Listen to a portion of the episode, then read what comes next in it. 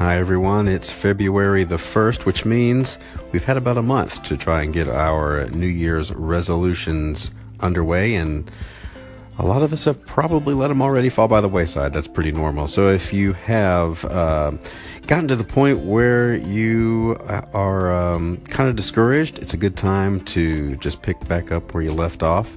Uh, and keep moving forward. That's one of the things that uh, I have uh, learned as a freelancer and as a artist, and it applies to whether you know, you're going to the gym or whatever. We have a tendency to uh, push forward, and uh, we get a lot of momentum, and then you get sick, or family stuff comes up, or if you're like me, my productivity in January was a bit sidetracked uh, by us being snowed in and the family being in the house, and that's hard to be productive. So uh, that took away a lot of momentum, but uh, uh, you get a little frustrated, but the best thing to do is just pick up back where you left off and keep moving forward.